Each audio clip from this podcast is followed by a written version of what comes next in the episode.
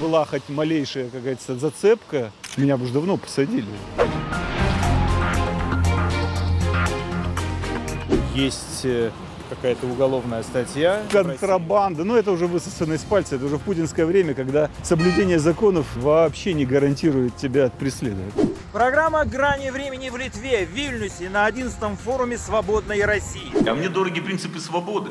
Мне не нужна демократия без свободы. Как, если вы воюете, тогда не торгуйте газом. Если вы воюете, тогда не покупайте электричество.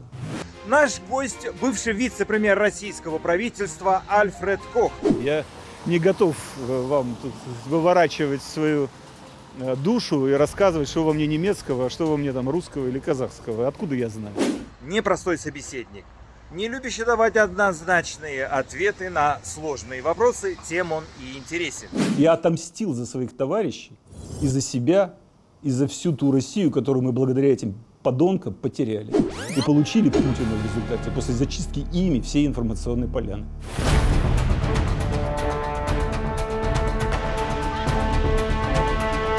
Мы начинаем нашу беседу на фоне здания музея оккупации. В прошлом здание КГБ.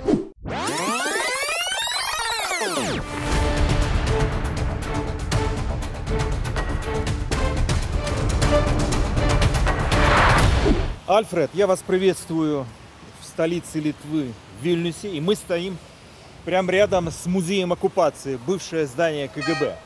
На ваш взгляд, спустя 30 лет удалось ли построить странам Балтии, в первую очередь Литве, государство по европейскому образцу? На мой взгляд, конечно.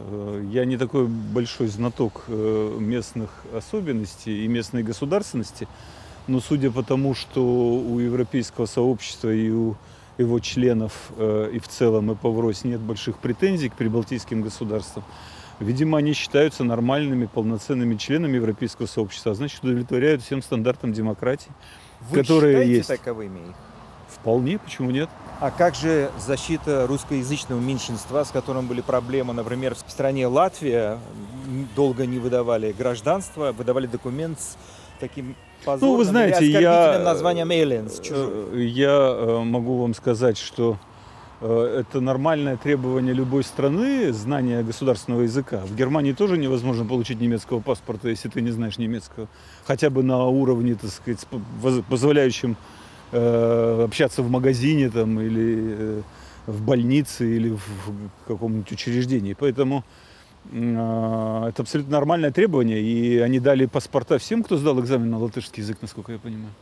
Там же проблема была в том, что русские отказывались учить латышский, а не Ну- в том, что их по этническому признаку отсеивали. Это немножко другая история. Это так российская пропаганда подает, что русских, так сказать, ущемляли в правах. Но это не, неправда. Русских ущемляли только в том случае, если они не хотели учить государственный язык. Почему у других бывших советских республик не получилось то, что получилось у стран Балтии? Ну, это очень сложный вопрос. Я не готов э, сейчас вдаться в какие-то политологические э, дискуссии, но мне кажется, что это не вполне так. Это э, э, не, не, не соответствует до конца действительности. Например, если говорить о построении, так сказать, демократии, мне кажется, что э, демократия скорее есть, чем ее нет в Украине, например. Демократия скорее есть, чем ее нет в Армении. Демократия скорее есть, чем нет э, в Киргизии. Демократия скорее не, есть, чем нет в Грузии. Поэтому э, так просто я бы, так сказать, не утверждал, что только у прибалтийских государств это получилось. Другой разговор, что, так сказать, и во всех перечисленных странах есть проблемы с этой демократией, что есть проблемы с экономикой, есть проблемы. Но это вовсе не значит, что там не демократия. Ну, смена это нет, власти, да, смена, смена власти, власти. были перевороты, Уж в Киргизии смен власти было столько. но штурмы парламентов. Ну, знаете, То есть, штормы. э, да, в таком, в таком, Мирного перехода не было почти нигде. Ну, ну вы же, вот смотрите, Майдан, мир- опять же. Да, но тем не менее вы же не будете утверждать, что в э, Украине э, не демократия, а авторитарное правление. России нужна демократия по европейскому образцу или у нее особый путь? Ну, безусловно, нужна, конечно. Ну, какой особый путь? Болтовня все это, а не особый путь. Все это, так сказать, э, разговоры ни о чем. Конечно, нужно. Россия – это большая, так сказать, часть э, но тем не менее общей христианской европейской цивилизации. Да, она, так сказать, продвинулась до, до Дальнего Востока в своем колонизационном посыле, да, но тем не менее это, это не Китай, это и Владивосток э, населен людьми, которые все-таки ближе к жителям какого-нибудь Будапешта или Праги, чем к жителям там рядом расположенного Пекина, правильно? Ментально и этнически, и даже антропологически. Казалось бы, просвещенная нация, интеллигенция, писатели, поэты, режиссеры. А сейчас мы видим процесс ну, отката назад. Ну, вы, вы зна- связываете вы, это с временным явлением или ну, это я как, как, долгий, я, долгий путь? Я могу сказать, что наличие просвещенной нации, интеллигенции, э, большого количества ученых и культурных э, деятелей не гарантия от авторитаризма. Вот я, например, так сказать, живу в Германии и могу это просто удостоверить, что сказать, Германия была цивилизованной страной, и тем не менее, так сказать, она не смогла избежать авторитаризма, и национал-социалистская диктатура в ней находилась 12 лет и была только силой свергнута. Поэтому наличие или отсутствие культуры вовсе не, не, не дает никаких оснований. Э, скажем так, культура не является гарантией от авторитаризма.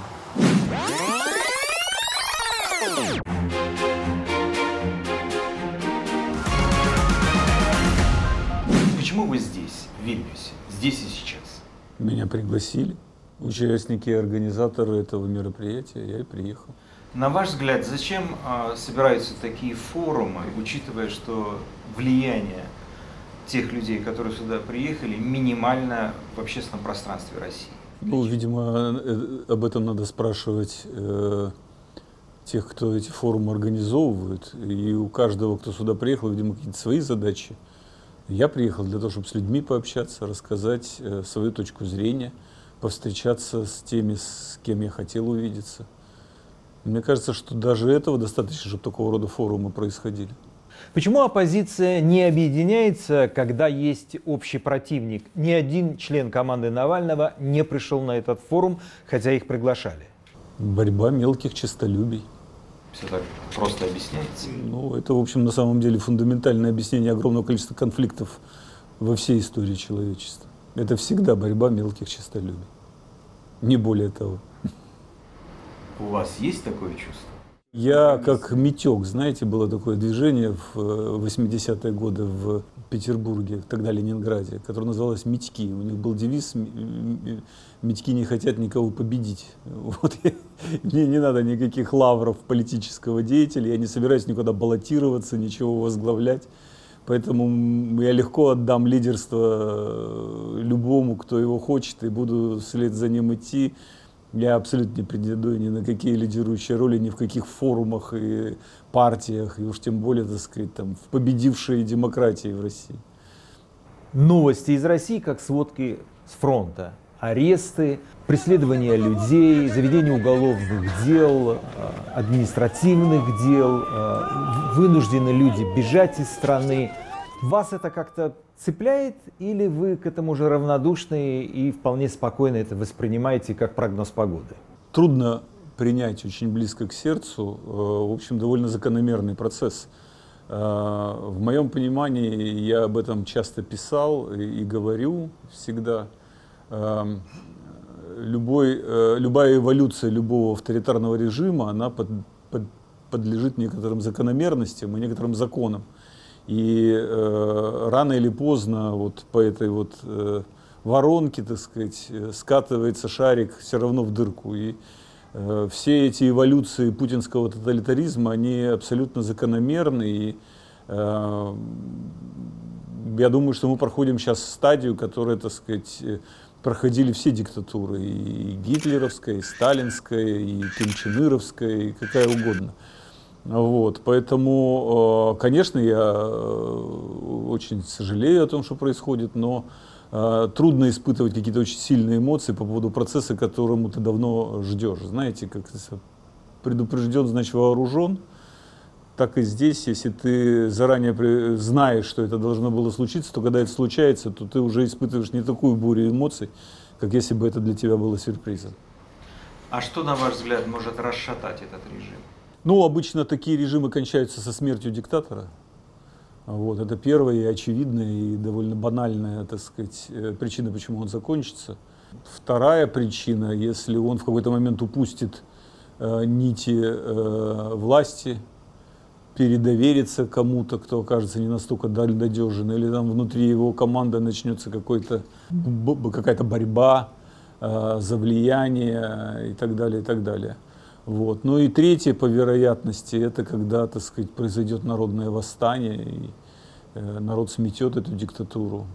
Но вот этот последний вариант я, откровенно говоря, верю с трудом, потому что э, народ восстать-то может, но у Путина еще долго будет достаточно ресурсов, чтобы это восстание утопить в крови. Почему репрессии не останавливаются? Это инерция или осознанные действия? Вопрос, что вперед было, курочка или яичко. Сначала появилась оппозиция, а потом каток. Или сначала появился каток, а потом придумали, что есть оппозиция. Да? Вот. Поэтому уж коль каток есть, то он будет кататься. Иначе как? Оппозиции нет, каток не нужен. Давайте его демонтируем. Да? Ну, кто же позволит демонтировать такой замечательный каток? Каток придумает себе оппозицию и будет ездить уже по совершенно невинным людям, которых объявят оппозиционерами. Это же было и в 30-х годах со Сталином, когда реальной оппозиции большевикам уже не было, они уже ездили по своим сторонникам, да, объявляли их врагами. Но вы вообще видите ну, какой-то свет в конце этого тоннеля или... Большой э, питерский поэт Александр Кушнер написал в свое время замечательные строчки о том, что э, времена не выбирают, в них живут и умирают большей пошлости на свете нет, чем хаять и пенять, будто можно те на эти, как на рынке, поменять. Вот, поэтому, ну, слушайте, достались нам такие времена, в них нужно жить и, так сказать, получать от этого максимально содержательные какие-то э, результаты от этой жизни. Поэтому я не являюсь, так сказать, каким-то пассивным наблюдателем, я живу. Я живу в Германии, живу достаточно насыщенной жизнью занимаюсь интересными своими делами, пишу какие-то книжки, консультируюсь, каким-то бизнесом занимаюсь, занимаюсь семьей, путешествиями, отдыхом. Я, я в общем-то, не молодой человек, мне уже, так сказать, седьмой десяток разменял. И, э, поэтому э, вот сидеть и наблюдать, когда же в России там откроется окно возможностей, мне кажется, что это глупо. Я в свое время был достаточно хорошо знаком с потомками иммигрантов первой волны, и они мне Э, подробно рассказывали, как их дедушки и бабушки там не распаковывали чемоданов и ждали, когда там большевики падут, чтобы обратно вернуться в Россию. Вот. Так они и умерли на этих нераспакованных чемоданах. Вот я не хочу быть в, э, в этой э, роли, так сказать, человека, который сидит на чемоданах и ждет, когда я вернусь в Москву. Я отдаю себе отчет, что с вероятностью 90% я уже никогда не вернусь в Россию. И в этом отношении, так сказать, э, я себя уже к этому подготовил, и поэтому какой-то большой трагедии из этого не делаю, хотя, безусловно, я бы с удовольствием, так сказать, посетил, прежде всего, Питер, один из моих любимых городов, вот, э, и своих э, родных, и близких, и друзей, но, но раз нет такой возможности, то и нет.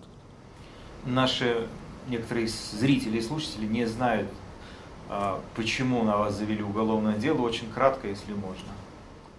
Ну, реальные причины, видимо, состоят в том, что я помогал э, оппозиции, прежде всего Борису Немцову, э, да и Алексею Навальному я помогал, и многим другим. Сейчас просто не хочу говорить об этом, я вообще не люблю хвастаться. Вот. Э, выступал в прессе и писал достаточно критичные по отношению к власти статьи, и поэтому, видимо, меня решили выдавить из страны. И в этом я вижу главные причины. А, а а, формально причина состояла в том, что я вывозил свою собственную, купленную за мои деньги картину из России, и меня обвинили в контрабанде, что будто бы она является культурной ценностью, э, которую я вывозил без разрешения Министерства культуры. Но а, а, когда нам удалось с помощью э, самовых следователей доказать, что это подделка, а не оригинал, о чем я им говорил с самого начала, они уже подделку объявили культурной ценностью, что просто смешно. Подделка как культурная ценность, это очень смешно. Вот. Э, и тем не менее возбудили уголовное дело по контрабанде, которое до сих пор не закрыто. Программа «Грани времени». Ставьте лайки. Мы выходим каждую субботу в 19.05. Вы родились в Казахстане, немец по национальности. А что у вас есть немецкое? Имя. А ментальность, пунктуальность, Ну, этого, трудолюбие фантастическое. Вы знаете, я уже давно, Законопослушность. я уже давно живу в Германии и могу сказать, что э, очень многие стереотипы о немцах, как, впрочем, о любой другой нации, они э, всегда немножко утрированный характер носят. Среди немцев тоже есть и лентяи, и э, незаконопослушные, и так далее, и так далее. Поэтому э, я э, не берусь судить, что во мне есть немецкого, а что во мне осталось казахского. Вот. Поэтому это, видимо, должны другие люди делать. Вот. Поэтому давайте, так сказать, перестанем э, анализировать меня э, с помощью меня. Я не готов э, вам тут выворачивать свою душу и рассказывать, что во мне немецкого, а что во мне там русского или казахского. Откуда я знаю? Немецкий выучили? Ну, конечно. То есть говорите, пишете, читаете? Говорю, пишу, читаю, прекрасно. да. Советский Союз, распад его был неизбежен или можно было его спасти?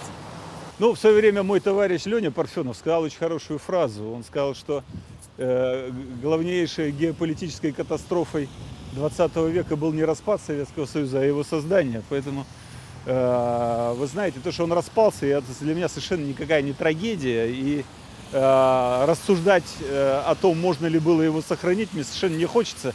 Пускай об этом думают те, кто жалеет о том, что он развалился. Ну Мне совершенно безразличен этот Советский Союз был, когда я в нем жил, и тем более сейчас, когда уже прошло 30 лет, как он развалился. Вы жили в Казахстане и неплохо, наверное, знаете ментальность казахов. А, Ну, скажем так, Советском Казахстан э, и тогда, и сейчас был многоэтничным государством, и казахи хоть и были значительную часть, но не представляли из себя большинства наций в то время. Хотя я, в общем, да, конечно, представляю себе казахов, да.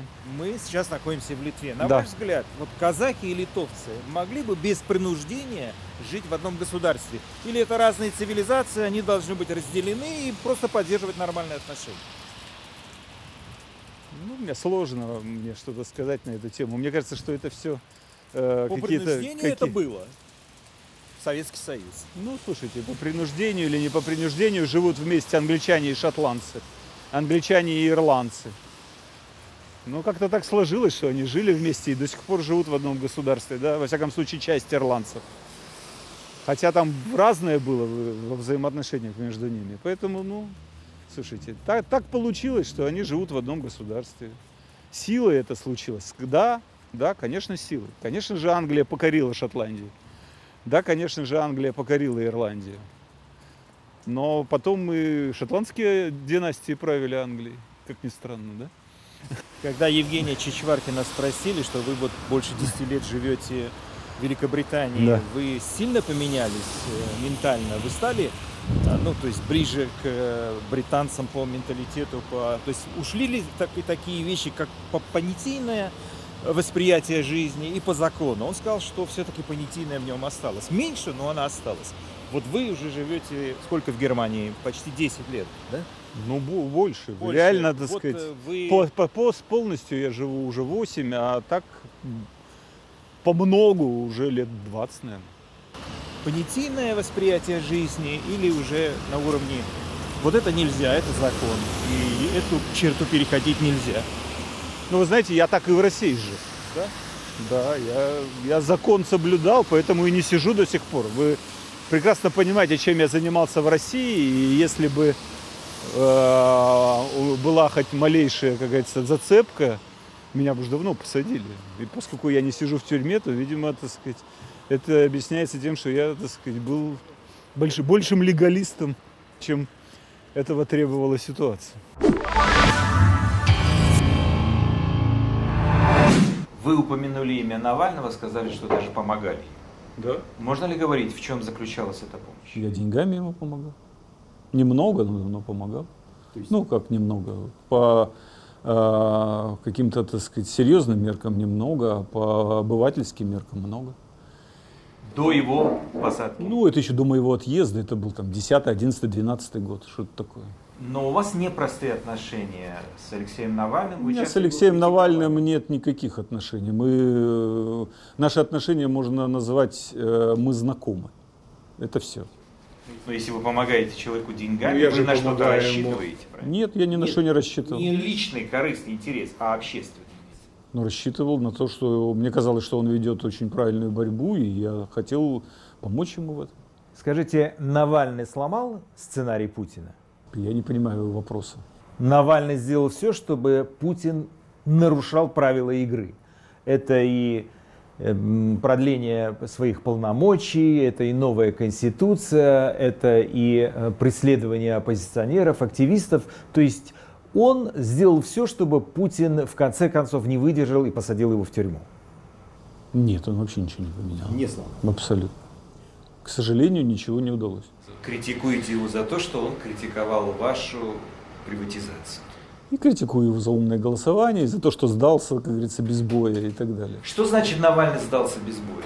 Ну как, так сказать, вот, э, его часто говорят, что он там типа пострадал, жертва там сидит в тюрьме там и так далее, и так далее. Слушайте, он был в тылу, он взял, перешел линию фронта, поднял руки и сдался врагу. Кто он такой? Его никто туда не толкал, он сам по собственной воле приехал в стан врага и сдался. Он приехал в свою собственную страну. И что? Страна захвачена врагом. Окей. Страна захвачена врагом. Страна оккупирована. Ты приехал в оккупированную страну и сдался. Ну, Ну, вот Деголь, Деголь сидит в Лондоне. Вот оккупированная Франция. Он говорит, это моя страна, приезжает и сдается. Его арестовывают, сажают. Нормально. А он вместо этого, вообще-то, так сказать, сражающуюся Францию сделал. И был сопротивление возглавил. И вошел в Париж. С цветами его встретили. Два разных сценария. Вот полный, полная аналогия. Деголь не приехал и не сдался врагу. Хотя он мог бы и потом там из тюрьмы, так сказать, какие-то там малявки слал бы, да. Боритесь за нашу свободную Францию. Вот я тут страдаю за вас. В концлагере Равенсбрюк рядом с Бандерой. То есть вы считаете, что надо было оставаться там, где он был, в Германии, и оттуда вести борьбу? Уж коль тебя вывезли в бессознательном состоянии, и ты теперь в безопасности, и здесь твоя борьба, конечно. А вот там какая у тебя борьба? У параши сидеть? Это твоя борьба. Ну, если вы помните, Навальный сказал, что я не буду вести за границей политическую Ну и дурак. Что я могу сказать? Ну и дурак, что будешь. Знаете, как этот Остап Бендер говорил Кисе Воробьянину, когда там Воробьянинов никогда не протянет руки. Ну, протянешь ноги, старый дуралей. Понимаешь? Ну, ну что это такое? Ну, ну что, у тебя есть борьба такая, какая есть. Ты не можешь себе придумать оружие. Если у тебя нет в руках автомата, ты борешься голыми руками. Если у тебя нет возможности вернуться в страну, то ты борешься там, где у тебя есть такая возможность.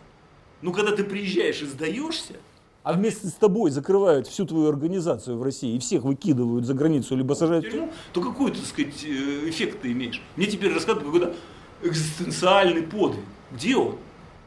Где он? На сегодняшний день в информационной картине мира его нету, этого, так сказать, человека. Грани времени каждую субботу в 19.05. В чем феномен Алексея Навального? И теперь его знает весь мир. Ну, я, слушайте, я не, не, не, не крупный феноменолог. Я, я феномены не, не могу определить. А есть такой феномен, да? Ну, много кого весь мир знает. Заступаются лидеры европейских государств. Человека отравили, человек был заметной политической фигурой. Э, Конечно, вокруг этого есть определенный, так сказать, элемент скандала и сенсации. И вообще это неправильно людей травить. Поэтому, конечно, так сказать, нормальные люди с нормальной, так сказать, психикой, конечно, будут против того, чтобы людей травили на основании того, что они твои политические оппоненты. Если человек травит своих политических соперников, э, или там противников, или людей вообще, которых не нравится, типа как Скрипали там или Литвиненко, да, но такой человек опасен, его надо либо остановить, либо заставить, так сказать, играть по правилам. Разве нет? Навальный обвинил Путина в том, что лично он дал команду его отравить. Ну, я скорее готов э, с этим согласиться, потому что э, у нас есть э, случай с Александром Литвиненко, да, который был э, убит э, э, очень э, необычным способом, с помощью радиоактивного полония. А мы знаем, что а, период полураспада, то есть жизни этого а, достаточно неустойчивого радиоактивного элемента, там буквально месяц или полтора, да, вот. Таким образом, его нельзя загодя сделать, достать со склада и пойти отравить. Его нужно, так сказать, эм, в реакторе, так сказать, на... генерировать определенное количество буквально накануне операции. А это невозможно сделать э, в рамках каких-то лабораторий ФСБ. Это межведомственная акция. Там Росатом должен наделать этого вот плутония, там ФСБшникам передать и так далее. А такого рода координация она не осуществляется на уровне самих министерств. Это должен большой начальник дать команду двум ведомствам, которые между собой, как говорится, плохо связаны, э, вступить в координацию по этому поводу. Вот. И э, сама логика подсказывает, что таким человеком в данном случае мог быть только Путин. Но если Путин дал команду убить Литвиненко, то почему он не может дать команду убить Навального? В то время как Навальный, как оппонент, намного более опасен, чем Литвиненко. Поэтому я вполне допускаю, что это, да, действительно был сам Путин. Почему народ не вышел на улицы, когда Навального отравили, и было еще непонятно, останется он живых или нет? Почему это не задело людей? А почему народ не вышел на улицу, когда убили детей в Беслане? В Италии в Риме вышел, а в Москве не вышел. Почему? У вас же есть ответ на этот вопрос? Это, речь идет о... Специфическая реакция э, советского народа на такого рода явления. А, в свое время я писал большой материал э, про так называемый... В свое время на меня интервью с Бродским, знаете, есть такой э, э, документальный сериал, называется «Прогулки с Бродским», где он по Венеции гуляет и рассказывает, и такой длинный, несколько часов. На меня он произвел очень большое впечатление, и там, среди прочего, сказать, Бродский говорит о о том, что русский народ там в сталинское время был выставлен на экзистенциальный холод. А, вот. И он оттуда вернулся совершенно другим. Вот. Когда мы недавно вот смотрели этот сериал, да, там «Игра в кальмара» называется, да, когда люди оказываются перед экзистенциальным выбором, у них мораль меняется. И даже очень хорошие люди, они становятся другими. И они сами от себя не ожидают, на что они способны, когда становятся, так сказать, вот перед выбором жизни и смерти. Вот. Э, это, знаете, как в математике, там законы бесконечно малых и бесконечно больших величин, они немножко отличаются от обычной э, а, а, а математики. Вот. То же самое и здесь, когда человек становится в крайние условия, он меняется, и, видимо, меняется, так сказать, непоправимо и фундаментально. Нация, которая пережила сталинские репрессии, голодомор, когда они ели друг друга, когда они предавали друг друга, когда они расстреливали друг друга, она становится, с одной стороны, конечно, необычайно адаптивной и э, невероятно э, э, способной к выживаемости, да, и в этом смысле, конечно, плюс большой. Но с другой стороны, она теряет чувство сострадания. Вы писатель. Она теряет чувство сострадания, да, и э, приобрести его вновь, видимо, будет брать большое время, если вообще возможно его восстановить. Говоря о протестных настроениях, вы были в правительстве российском, я не помню, чтобы в 90-е годы народ протестовал. Единственный раз перекрыли железнодорожные пути э, в, Сибири, когда месяцами, чуть ли не годами не платили зарплаты, пенсии, в том числе и шахтерам. Это говорит о том, что протестный потенциал в России очень низок, и поэтому никто не выходит на улицы. Это так? Ну, наверное, наверное наверное. Хотя одно дело, когда людям не платили зарплату э, за их работу на шахте, это же не государство им должно было платить. И они все равно туда А они претензию к государству предъявляли. Хотя они работали на, э, руко, э, скажем так, на, на, на предприятии, которое вообще должно прибыль было извлекать и из нее расплачиваться с ним. А другое дело, когда не, не, не платят пенсионерам. Поэтому Э, э, я сейчас пытаюсь вспомнить свои собственные ощущения э, того времени. И когда вот шахтеры выходили и требовали зарплаты от правительства, которое вообще-то им ни копейки не должно, вот, это довольно странно было и, в общем-то, вызывало раздражение.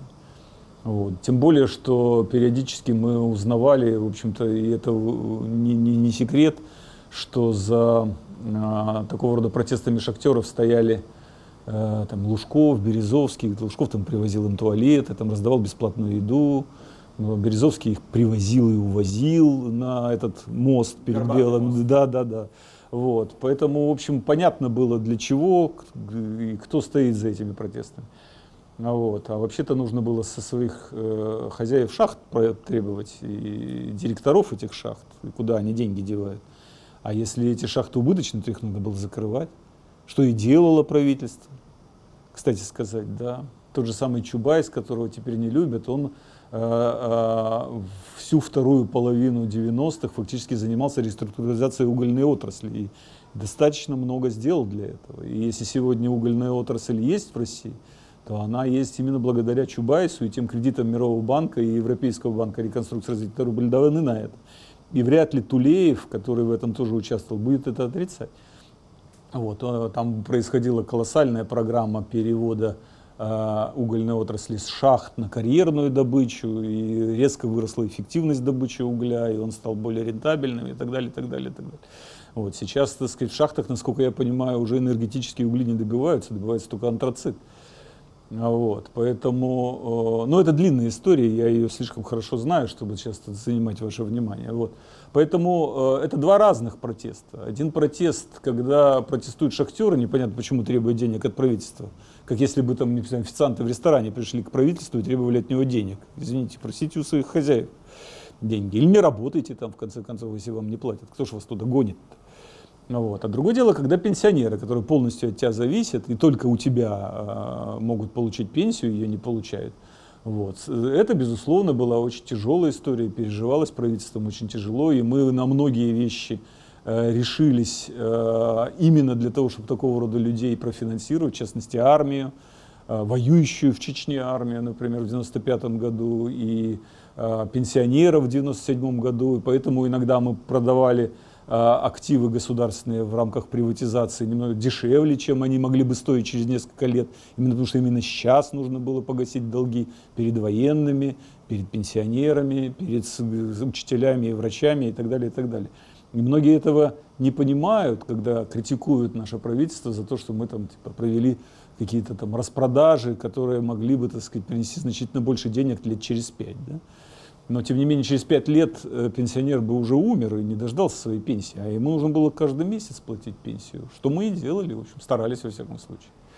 Сегодня прозвучала одна интересная фраза из уст одного из спикеров, что массовые протесты сегодня авторитарные режимы или диктаторов не пугают. И Белоруссия показала, что сотни тысяч вышли, и это... Ну, это не только сегодня. С момента появления э, пулеметов и прочих всяких средств э, усмирения э, диктаторы уже массовых протестов не очень боятся. Э, достаточно вспомнить Сталина, например. Он не очень боялся массовых протестов, правда, поэтому провел коллективизацию достаточно эффективно. Э, потому что э, он в руках имел армию, он в руках имел НКВД, и этого было достаточно, чтобы держать народ в узде. Отнял у них э, после гражданской войны все оружие, которое было на руках у населения. И это позволило ему контролировать страну. Поэтому эффект, факт того, что диктаторы не очень боятся массовых выступлений, был известен уже давно. Да? Это означает, что и Путина вряд ли напугаешь тоже массовыми протестами. Я уверен в том, что если он готов на кровь, конечно, его это не остановит. А он готов. Уверен в этом. Безусловно, он готов на кровь, он уже ее пролил и прольет еще много. Кстати, это к вопросу об эволюции тоталитарных режимов, о которой мы говорили в начале разговора, что Путин дойдет до эволюции, когда он будет стрелять по людям. Если люди, так сказать, этого не поймут и выйдут на улицы. Но мне кажется, что русский народ уже начинает понимать, что дело дошло до этой стадии и не особо готов выходить на улицы. Как сменится власть, есть три ответа. Или табакерка, или естественная смерть, а, и есть э, вариант, э, что народ выйдет на улицу. Я в последний вариант верю меньше всего. Хотя какая-то вероятность этого, конечно, есть. Вы э, относитесь э, к младореформаторам, те, которые поменяли историю страны после того, как прошла приватизация. Не будем скромничать, вы все-таки один из тех людей, которые за это и получили, как и Чубайс, потому что многие остались недовольны. Скажите, ну... Ну, а я не понимаю, но это же изначально игра, а, в которой обязательно должны остаться недовольные. Когда вы нечто, а, что, по общему мнению, принадлежит всем, а, распределяете так, что это достается кому-то одному, неважно, так сказать, по какой процедуре. Совершенно очевидно, что останутся недовольные, которым это не досталось. Поэтому процедура в данном случае не имеет значения. Важно, что это э, сама, сам процесс неизбежно должен породить был неравенство, а раз он порождал неравенство, то он неизбежно порождал недовольство. И поэтому это недовольство, оно было довольно запрограммировано, и чего уж тут удивляться -то. Вы смирились с этим имиджем, что это остался негативный осадок, э, или вам уже все равно? Не, ну, конечно, сказать. Вы знаете, я человек не очень... Э, э, э Сентиментальный? Не очень эмоциональный. И поэтому, э, когда вы говорите, я сильно переживаю, расстраиваюсь, там, или радуюсь, или там, прихожу в восторг, мне не знакомы такого рода эмоции. Честно, я Э, может быть э, э, достаточно живой в разговоре, но, откровенно говоря, сильные эмоции – это не мой конек. И все-таки неравнодушно. Да, ну это неприятно, не более того. Да, конечно. Хотелось бы, так сказать, чтобы тебя оценили более, так сказать, реалистично и более сбалансированно. Отдали тебе должное, потому что ты сам себя оцениваешь, конечно же, немножко по-другому, да. Вот. Но в то же время я отдаю себе отчет, что может быть и моя оценка меня самого чрезвычайно комплементарная, и может быть в реальности ко мне нужно и похуже относиться. Поэтому отношусь к этому как-то так, спокойно. Дуня Смирнова, режиссер, считает, что Сергею Кириенко надо было дать Героя России в 1998 году, когда он объявил дефолт. Тем самым спас Россию. Вы как считаете? Не знаю не знаю. Ну, мне, откровенно говоря, оценка Дуни Смирновой э, вот этих вот процессов в правительстве 98 -го года не очень интересна. Я не считаю, что она э, компетентна давать такого рода оценки. Вот. Я сам в 98 году в правительстве уже не работал, уйдя в отставку в августе 97-го. Вот. Но поскольку сохранил в то время еще хорошие отношения с э, членами этого правительства, более-менее понимал, что там происходит – вот. И могу сказать, что этот дефолт был запрограммирован задолго до того, как Киренко стал премьером. И поэтому... Вот поэтому и говорят, что им да. надо дать за это, что герой, за что нельзя на себя ответственность. Ну, слушайте, э, ответственность они на себя не брали, они, э, он просто случился и все. Ну а как, а что? У Киренко был выбор отказаться быть премьером, да? Тогда в его биографии не было бы э, пункта, что он работал премьером России. Вот. С другой стороны, он был премьер, который, при котором случился дефолт. Ну вот выбирай, будет у тебя в биографии такой пункт или не. Он взвесил. Ну, я думаю, что э, э, в марте или когда там в апреле, когда он стал премьером, он же понимал, что дефолт на 90% предопределен. Поэтому, когда он соглашался, он понимал, что он, э, с одной стороны, получает запись в трудовую, что он премьер, а с другой стороны, э, у, у него в нагрузку дается дефолт. И поэтому он купил этот товар. Вот. Он купил, так сказать, э, дефицит с нагрузкой, э, уже понимая, э, что без нагрузки ему его не продадут. И поэтому, ну, не знаю, нужно ли за это ему медаль давать или нет, это не очень понятно. Вы говорили, что Ельцин непорядочно поступил с младореформаторами, которые на него работали. То есть, грубо говоря, их сдал. Почему? Понимаете, в чем дело? Дело в том, что не та беда, что жертвовал. Если там некий политик жертвует своими, так сказать, э, э, товарищами или там, сотрудниками, там, нижестоящими подчиненными в рамках э, некой политической борьбы и получает некий внешний полити- политический выигрыш, да, то это нормально. И к этому можно относиться как угодно. Вот я, например, абсолютно понимаю жертву, например, Гайдаром в декабре 92 года перед съездом народных депутатов в обмен на продолжение реформ, на продолжение там... Э... Это было оправдано, когда на смену ему пришел Виктор Черномырдин. Да, это было, на мой взгляд, э, э, скажем так, я понимаю такого рода жертвы. Оправданно или не оправданно, я э, не готов сказать, потому что уже тогда бы э, стало ясно, что Верховный Совет свои, э, съезд народных депутатов своих обязательств выполнять не будет, полномочия отберет, и все равно в него придется стрелять из пушек. Да?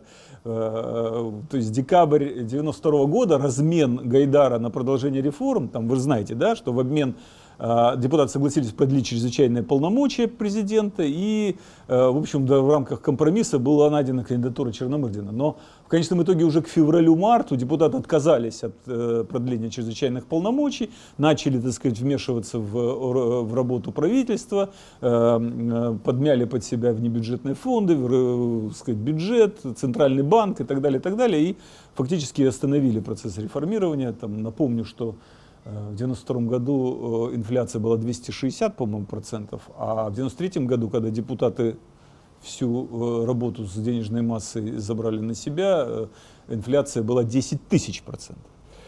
А, вот.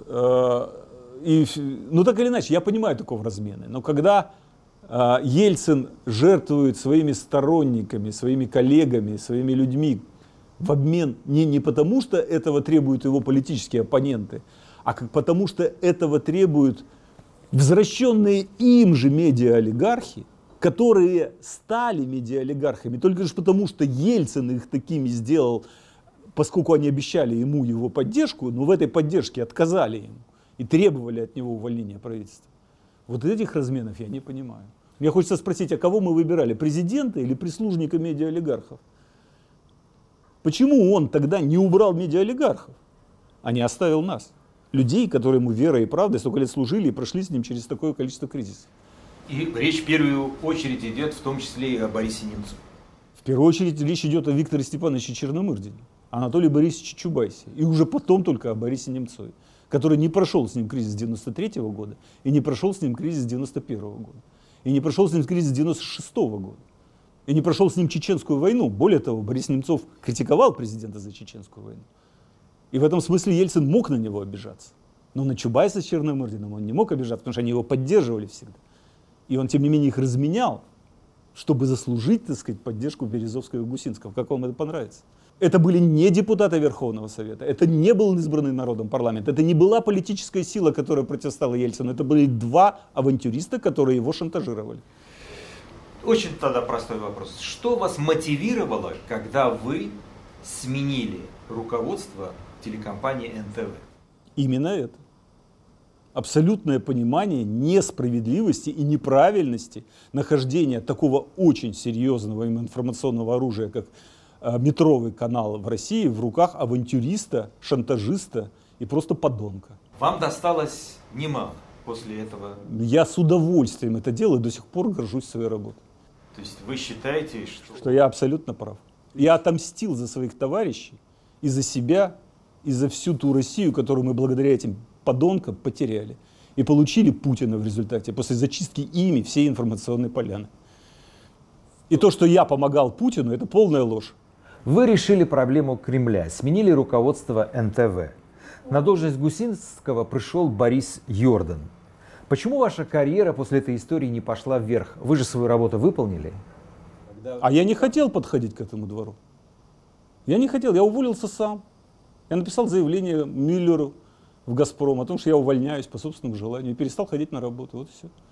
Это было в осенью 91 -го года, 2001 года. Ну, вы отказались от большой должности, вы были руководителем «Газпром». Я отказался от большой должности, да, и нажил себе огромное количество врагов, но нисколько не жалею и об этом тоже. Нет ли обиды, что вас не вознаградили достойно, не предложили какую-то серьезную новую должность? На обиженных воду возят. Мо моим, Послушайте, моим, моим наслаждением. Вы все-таки управленец, да. профессионал, да, с, с опытом. Я невысоко вас, ценю вас, свои менеджерские качества невысоко. Ну, ну, вы вошли в историю как менеджер и в госком имуществе, и когда меняли, и меняли э, руководство в НТВ, не стесняйтесь, не скромничайте. Все-таки э, у вас э, управленческий опыт есть, и вы умеете принимать решения. Вот почему вашим опытом, вашими ресурсами не воспользовался Кремль, и вы сегодня вне игры, более того, вне игры, вы еще э, не можете приехать к себе на родину. Я не понял вопроса, что я должен ответить на него? Что вы от меня хотите? Смотрите программу «Грани времени» на YouTube-канале «Радио Свобода» каждую субботу в 19.05. Почему не получилось провести партию СПС, где вы были начальником предвыборного штаба, в Государственную Думу? Ну, там все очень просто. Дело в том, что вся социология, которую мы имели на тот э, э, момент, э, однозначно говорила, что мы в Госдуму проходим. А, В октябре еще мы в Госдуму проходили с большим запасом. У нас было порядка 6-7% по опросам. Вот. А, Потом случился известный эпизод. У нас была своя медиапрограмма, и вы знаете, как э, важно э, было э, иметь э, э, э, информационное присутствие э, последний месяц избирательной кампании. Он, собственно, решающий. Вот. Но за месяц до выборов был арестован Ходорковский.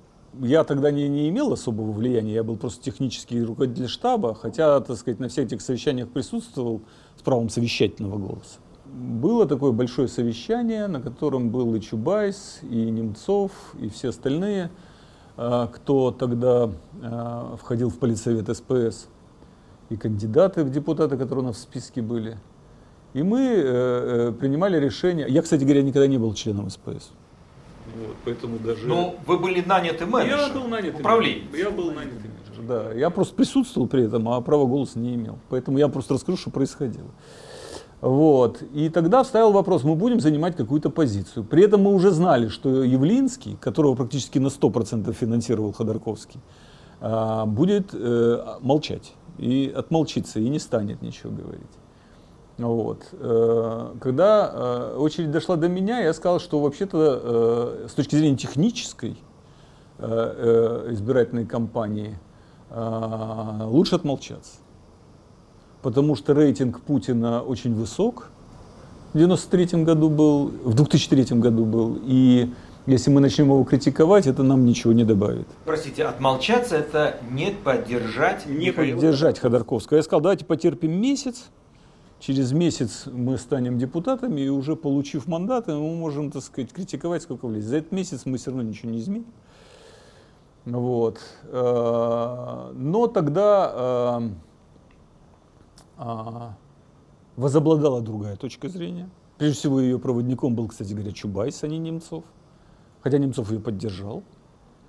А, Что нужно а, жестко выступить против Путина, потребовать от него, так сказать, ответа.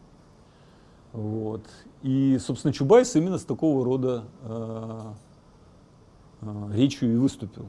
По-моему, как раз было заседание Союза промышленников и предпринимателей, и отойдя, как говорится, в сторонку, под камерой, Чубайс об этом заявил. При мне ему звонили все три канала и Лесин, министр информации, три- и говорили, надо выступить, надо поддержать Ходорковского и так далее, и так далее.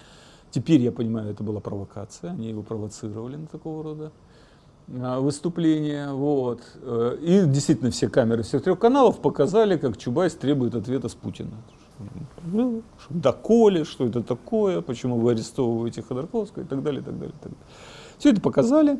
После этого мне позвонил Лесин, которого я, как вы знаете, хорошо знал, и мы дружили, и сказал, что пришла команда из Кремля вас из телевизора выключить. Топить. Да, нет, просто вообще исключение. А у нас там были огромное количество медиапланов. У нас план был на последний. У нас вплоть до того, что мы записали игру «Что, где, когда», где мы всем, так сказать, первая пятерка играли, и там выигрывали и прочее, прочее, прочее. Там действительно были сложные вопросы, но я напрягся. И мы в основном с Гайдаром и с Дуней, кстати, Смирновой в команде, так сказать, отвечали почти на все вопросы. Ну Вот. Кстати, вопросы не были заранее нам обозначены, мы действительно знали ответы на эти вопросы. Вот. Но неважно. Короче, у нас был большой план, потом было пока все дома там с Чубайсом, там было большое, так сказать, э, э, пиар-компания по раскрутке нас как просто умных, интересных э, и так далее людей, ну и с, с политическим содержанием. Вот. И поэтому мы были уверены, что если этот медиаплан мы выполним, то мы въедем в Думу там, как минимум с 6-7% голосов. Вот. Нет, нас выключили, месяц нас не было в информационном пространстве, и мы набрали меньше 5%. Вот и все. Чубайс защитил Ходорковского, как вы утверждаете, и это сослужило ему плохую службу, и в том числе и вашей компании. Ну, медийщики его спровоцировали на такое выступление. Ну, хотя он имел на, на руках, как говорится, решение полицейта партии с такого рода заявлением выступить. Ваша точка зрения была придержать чуть-чуть кони, чуть позже, не сейчас, правильно? Ну, это да, мнение технического работника, которого наняли для того, чтобы осуществлять избирательную кампанию. В рамках избирательной кампании даже и Немцов, и Чубайс понимали, что это будет вредное выступление. Просто они не думали, что это будет настолько вредное. Вот ваша эта знаменитая пятерка, вы, Анатолий Чубайс, Борис Немцов, Ирина Хакамада, Сергей Кириенко. Так, Немцов убит. так. Чубайс тоже где-то в стороне. Да, на пенсии. Вы иммигрант. Да. Остается один Кириенко на плаву. А Кириенко не ходил в нашу команду никогда. В СПС. Нет. Ну хорошо, Кириенко все равно был в партии СПС и в 99 году стал депутатом. В 2003 году его уже в помине не было в СПС. В СПС он был от силы, там, я не знаю, С год. 99 года по 2003 год. Всё-таки Не был было он. Ну, не знаю. Подождите, а, Путина Он даже из в президенты э, СПС в Думу. Это же была И сразу история после 99 года. Да, и в 90 в де- и в 2000 году он уже стал полномочным представителем президента в Павловском округе и перестал быть членом фракции СПС. Все-таки это был соратник Чубайса, Немцова, и вы к этому имели отношение. нет. Какое я имел к этому отношение? Вы с Кириенко вообще никак не контактировали? Что? ли? Когда он работал в правительстве за министра топлива и энергетики, конечно, контрактировал. А когда в СПС, никак. Сегодня господин Кириенко возглавляет, точнее говоря, занимает должность замглавы администрации. То, что сегодня происходит в России репрессии, на ваш взгляд, это имеет прямое отношение к нему? Или Не знаю. вы не знаете? Я не знаю, как принимаются решения э, в рамках э, э, нынешней, так сказать, государственной машины. Просто не знаю. Есть ли там роль администрации президента или нету. Есть ли там э, э, какое-то право вето со стороны, так сказать, э, людей, занимающих должности э, на уровне Кириенко или нету. Или это все отдано на откуп силовикам. Я не знаю. Говорят, что да.